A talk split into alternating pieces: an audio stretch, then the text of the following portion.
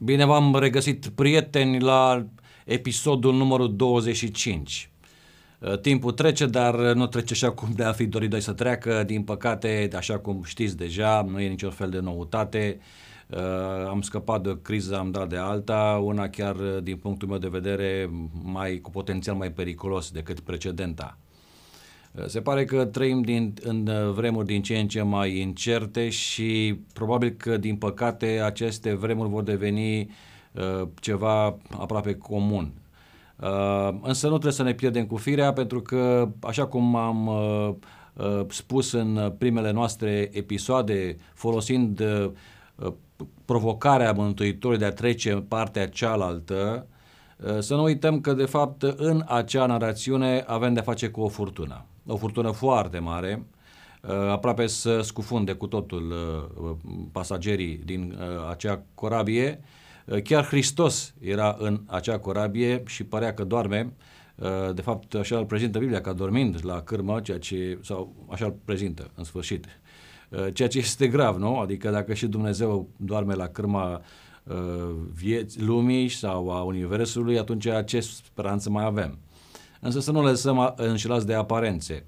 În ciuda acelui somn al Mântuitorului, situația era sub control. Dar asta nu a însemnat că acele valuri n-au, uh, ne-au lovit cu putere uh, acea barcă, embarcațiune, vântul n-a suflat tare, pericolul nu era real, uh, toate acestea au fost și Isus a, era acolo și știm foarte bine că a liniștit furtuna face parte din dinamica vieții, uh, orice furtună uh, sau cele mai mari furtuni. Și au fost multe și din păcate uite că se adună norii pentru altele.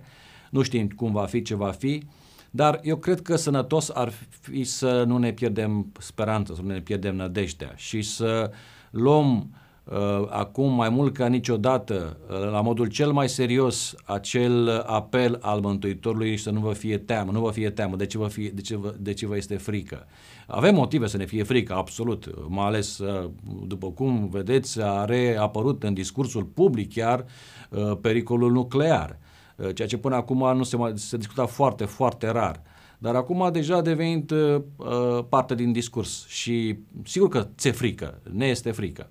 Dar Isus ne spune să nu vă fie frică. Haideți să avem încredere în Mântuitor. Nu știu cum se va rezolva problema aceasta, dar să avem încredere în Mântuitor și atunci uh, vom ajunge, așa spune și Hristos, vom ajunge dincolo. Uh, El va fi cu noi și este cu noi în această călătorie.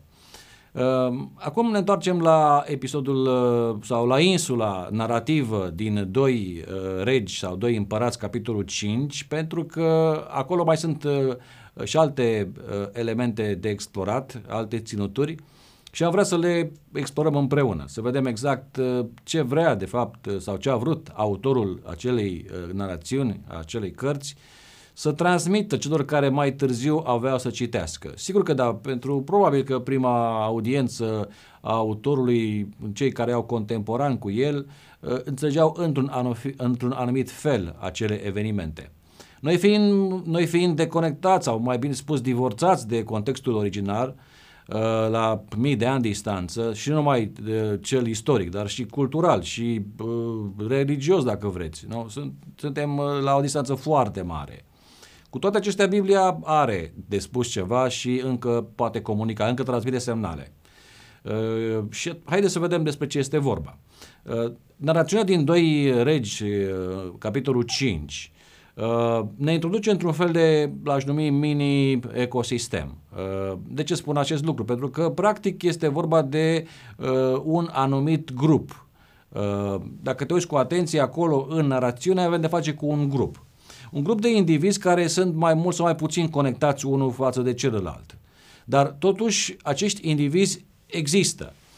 Iar în cadrul acestui grup, care este destul de neomogen, uh, se întâmplă ceva. Cam asta este prima intenție a autorului atunci când ne prezintă un grup de indivizi uh, care în cadrul cărui grup se întâmplă ceva. Și, noroc, știți foarte bine că avem de-a face cu uh, tema centrală a acestei narațiuni și anume vindecarea lui Naaman. Nu mai reamintim acum ideile precedente uh, uh, de ce trebuia să fie sau de ce a fost vindecat Neaman, uh, de ce Dumnezeu lui Dumnezeu îi pasă chiar de cei care nu sunt parte a poporului său.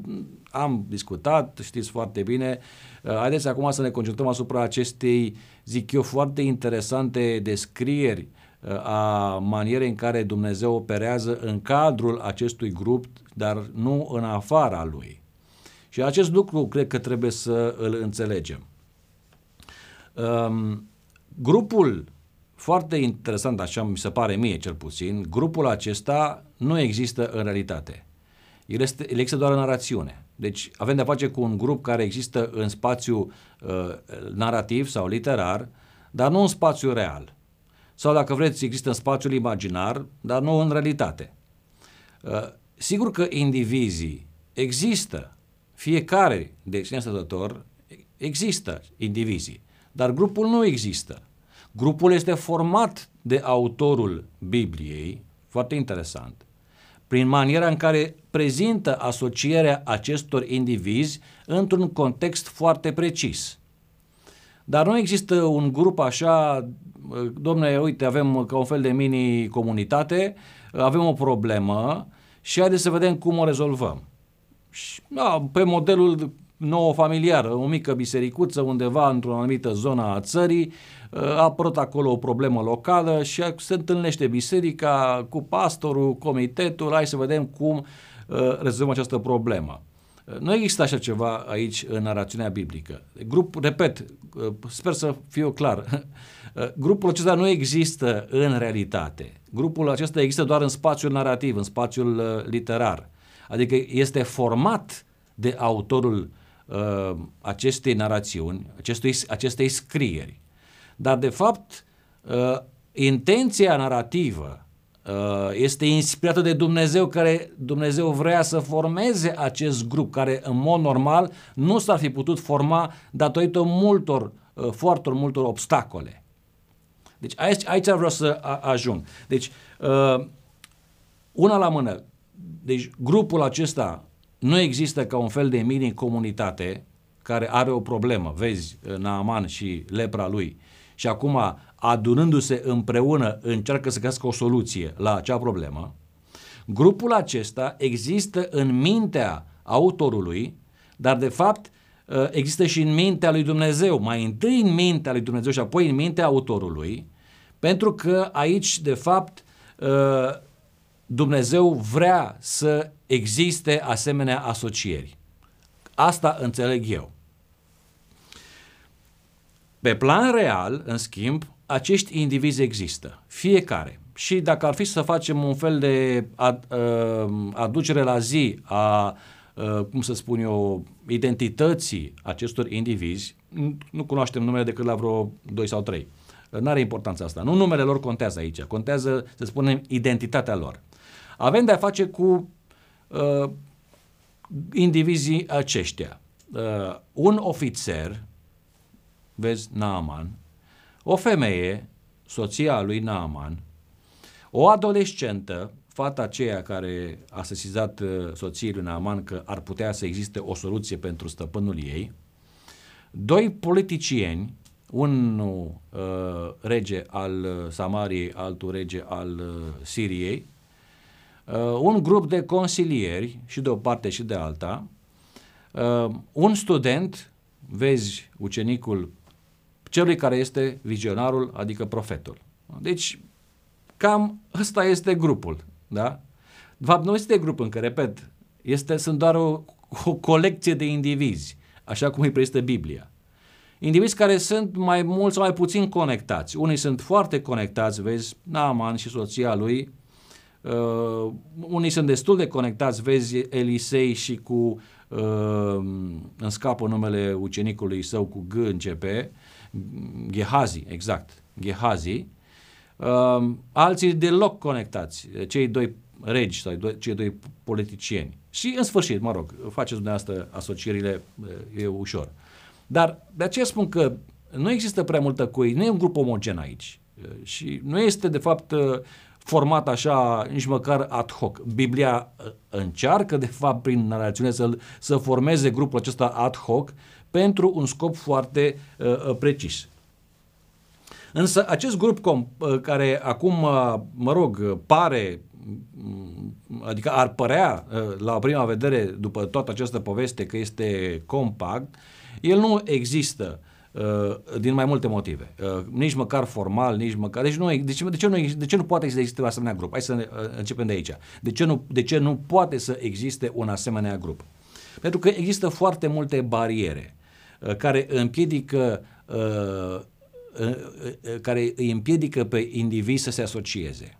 Și acum trecem de aspectul uh, istoric al acestei narațiuni și ne regăsim cu toții în această uh, situație, această poveste. Sunt, nara- sunt foarte multe obstacole, sunt foarte multe bariere. Bariere de natură, uh, să zicem, rasială și știți foarte bine, nici nu vreau nici nu să mai comentez, da? Deci, pentru unii, uh, o altă rasă este aproape imposibil de conceput. Există bariere etnice, da? Uh, există bar- bariere uh, religioase, există bariere denominaționale. Deci în cadrul acelei religii există probleme și atunci oamenii nu se pot suporta din cauza că altul are o altă concepție uh, uh, religioasă.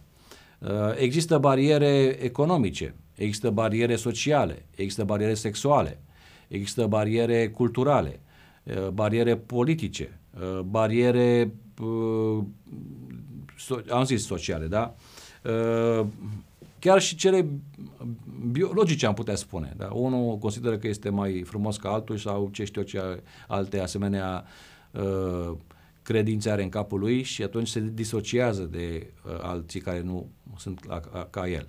Mă rog, sunt foarte, repet, sunt foarte multe bariere uh, prin care omul încearcă să se distanțeze de semenul său. Aici este partea foarte nefericită a condiției umane. Omul încearcă să se poziționeze pe sine în contrast cu celălalt, nu în asociere cu celălalt.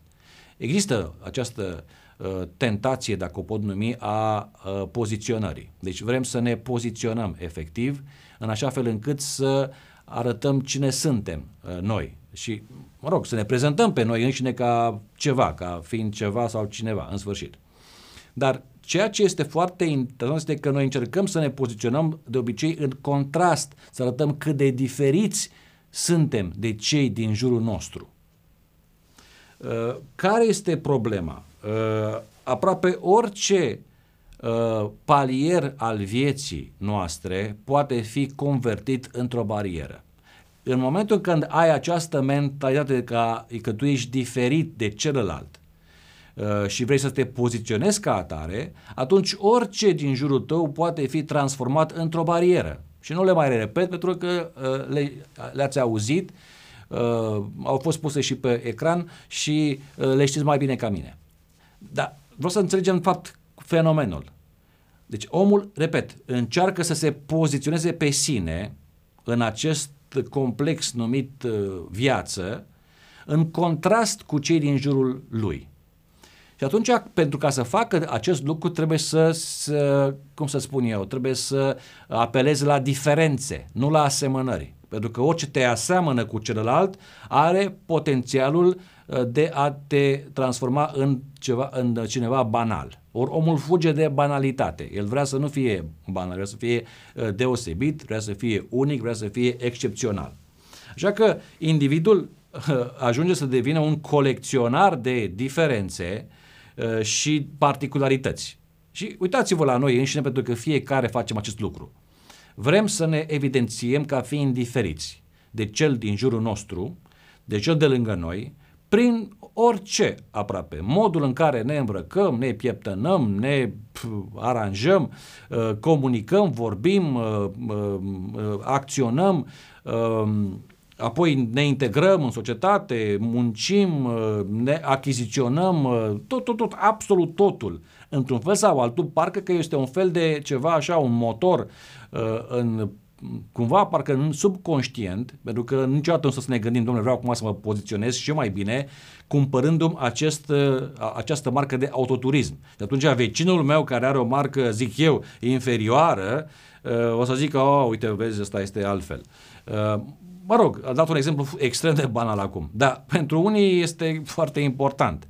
Uitând că, de fapt, pentru altul, acel, să zicem, vecinul care uh, utilizează o altă marcă de autoturisme, el are cu totul alte priorități sau afinități vis-a-vis de această lume uh, a autoturismelor și atunci pentru el nu există niciun fel de competiție în acest capitol și nici măcar nu se poate, nici nu caută să se evidențieze pe planul acesta. În schimb, el, vecinul, prietenul, cine vreți dumneavoastră, se poate evidenția pe alte planuri și urmă, urmând cu culmea aceeași logică, dar urmărind alte obiective. Și ar, ar putea spune în mintea lui, o avea vecinul meu ultimul tip de, eu știu, S-Class, Mercedes S-Class sau ce altceva, Range Rover. El o avea treaba aceasta, dar eu, zice vecinul, sunt mult mai deștept ca uh, cel care are această mașină. Și, mă rog, am dat asemenea exemple. Repet, sunt banale, dar e, e, reflectă o anumită realitate. Sunt mai multe motive pentru care există în lumea noastră Uh, la nivel ideologic, dar și foarte pragmatic, ceea ce aș numi eu un fel de antropocentrism radical. Uh, ce înseamnă antropocentrism? Înseamnă această centrare a individului pe sine însuși. Antropos din limba greacă înseamnă om. Deci o centrare pe sine. Bun, centrarea pe sine, până la urmă, da, este la un, până la un punct inevitabil, pentru că omul, exact cum spunea și Protagoras, uh, este, îi se pare, hai să corectăm puțin, uh, să-l corectăm, dacă ne permite filozoful uh, grec, îi se pare că este în măsura tuturor lucrurilor. Dar adevărul este că așa s-a tot crezut omul de-a lungul secolului. Omul ca măsură a tuturor lucrurilor și continuă Protagoras și a celor care se văd și a celor care nu se văd. Aproape că vorbește în, în, în limbajul biblic. A celor văzute și celor, celor nevăzute. Asta era concepția lui Protagoras, dar nu era doar a lui Protagoras. Este o concepție foarte comună. Omul se vede pe sine ca fiind măsura tuturor lucrurilor. Deci acest antropocentrism uh, Există. Uh, pentru că el vede că, doamne, în afară de om uh, nu este altă specie mai inteligentă și noi suntem în stare să facem atâtea lucruri multe grozave. Vă dați seama dacă pe timpul lui Protagoras omul credea că este măsura tuturor lucrurilor și nu numai la, mult mai devreme, la egiptenii care construiau piramide și care se considerau uh, zei pe acest pământ și, în sfârșit, istoria umanității. Până astăzi, când vedem ce poate să facă omul și lucruri bune și lucruri rele, dar Problema este că omului i s-a tot spus într-un fel sau altul, i s-a livrat acest, uh, acest mit al excepționalismului uh, speciei umane. Deci noi suntem specia cea mai grozavă de pe acest pământ, de aceea merităm uh, uh, preeminența în toate aspectele vieții, de aceea omul a devenit exploatator al mediului, tocmai pentru că a avut această concepție că el trebuie să cucerească totul. Să nu, știu, să nu credeți că asta a fost doar o inițiativă a omului um, nereligios sau a omului a, umanistului uh, sau iluministului sau a omului care este mânat de acest imbold al uh, per, uh, perpetuei uh, dezvoltări științifice. Uh, omul religios a fost și el marcat sau mușcat de aceeași uh, uh, ispit, aceeași problemă. Să nu uităm că în mare măsură occidentalii au interpretat aceast, acest mit al progresului și al expansiunii pe baza acelui text creșteți înmulțiți-vă din Geneza și cuceriți tot pământul. Mă rog, să stăpâniți, pardon, stăpâniți tot pământul. Și pentru mulți acel verset, de fapt, a fost uh, matricea prin care ei au interpretat relația lor cu mediul înconjurător. Iată-ne unde suntem acum, după atâția secole, milenii, uh, uh, victimele acestei concepții. Deci, nu știu, uh, ori nu s-a înțeles ce spune Biblia, ori autorul Bibliei nu știu ce uh, a avut în minte, nu vreau să comentez acum pe baza acelui text.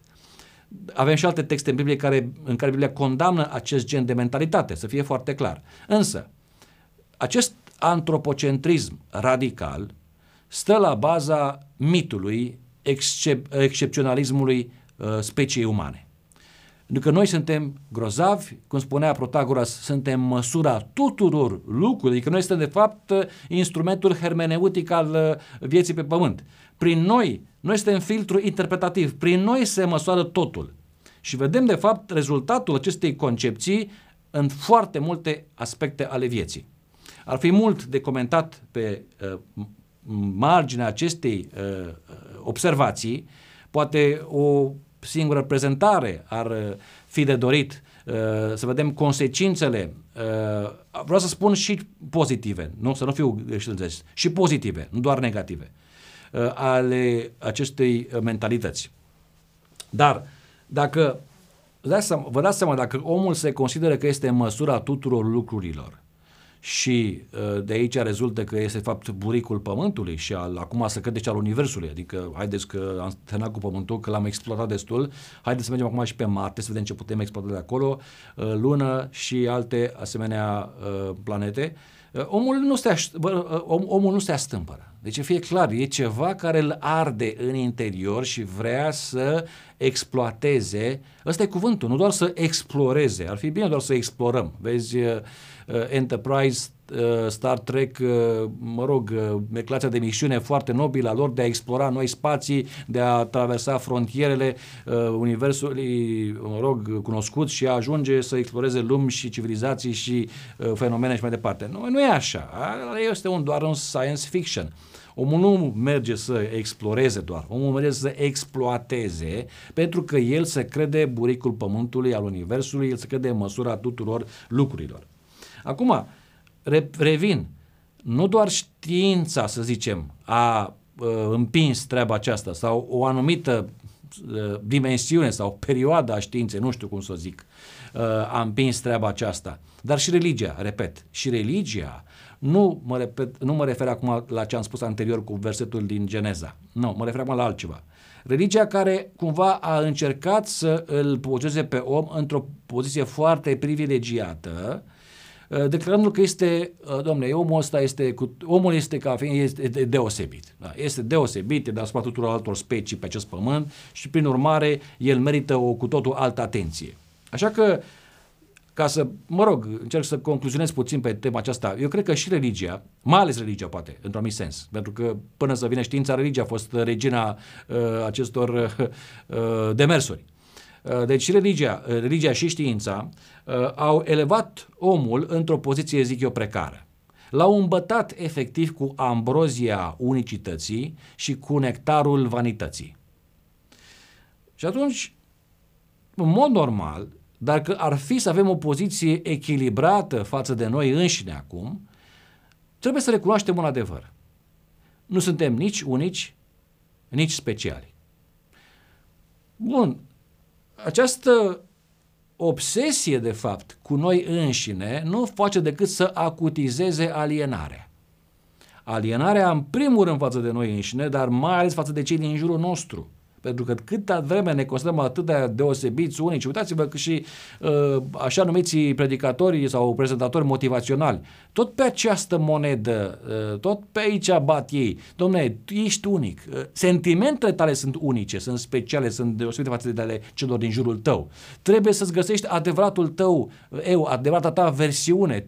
Ești tu și numai tu. Acest, e, repet, antropocentrism radical care, repet, nu-l face pe om mai puternic, din contră, îl face și mai șubred și îl pune într-o poziție foarte precară și sensibilă și observați cât de sensibili devin oamenii încât nu mai pot tolera uh, niște comentarii sau niște glume sau niște, eu știu, observații pentru că imediat sentimentele lor sunt rănite. De ce? Pentru că s-au concentrat enorm de mult asupra lor înșie, înșile, înșie, uh, uh, decât uh, în, în jurul lor. În jurul lor. Știți care cred eu, ce cred eu? Nu cred că ne luăm, ne luăm prea în serios. Deci eu asta cred, la modul cel mai sincer, că ne luăm prea în serios. Uh, pentru că, în esență, nu știu, dacă, nu o să fiți de acord cu mine, dar, mă rog, eu asta cred. În esență suntem banali. Deci omul, în esență, este o, fi, o ființă banală.